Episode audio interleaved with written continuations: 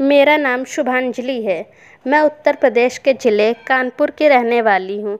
आज मैं आप सबके सामने एक कविता प्रस्तुत करने जा रही हूँ, जिसका शीर्षक है, नारी है वो।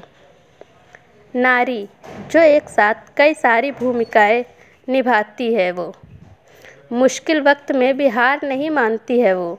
हर मुश्किल को आसान बनाना जानती है वो। हर मुश्किल को आसान बनाना जानती है वो। डगर उसकी राहों की कठिन है बहुत, डगर उसकी राहों की कठिन है बहुत। पर कठिनाइयों का डट कर सामना, पर कठिनाइयों का डट कर सामना, हर वक्त करती है वो, हर वक्त करती है वो। अपनों से ही, अपनों से ही लाख लड़ाइयाँ लड़ती है वो। अपनों से ही लाख लड़ाइयाँ लड़ती है वो। अपने अधिकारों के लिए आवाज़ उठाना जानती है वो। अपने अधिकारों के लिए आवाज़ उठाना जानती है वो। नारी है वो। नारी है वो जो एक साथ कई सारी भूमिकाएँ निभाती है वो। कई साथ एक सारी भूमिकाएँ निभाती है वो।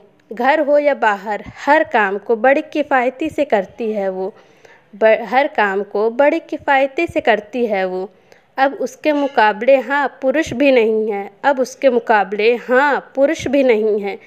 क्योंकि आज की नारी, क्योंकि आज की नारी पुरुषों के साथ कदम से कदम बढ़ाकर चलने में माहिर हो रही है। वो वो आजकल की नारी है। वो आजकल की नारी हर एक नया आविष्कार कर रही है वो, हर एक नया आविष्कार कर रही है वो। उसके हाथ में अब ताकत इतनी उसके हाथ में अब ताकत इतनी कि अब वो अपने सपनों के प्रति नई उड़ान आसमानों में भर रही है वो, नारी है वो, जो एक साथ कई सारी भूमिकाएँ निभा रही है वो।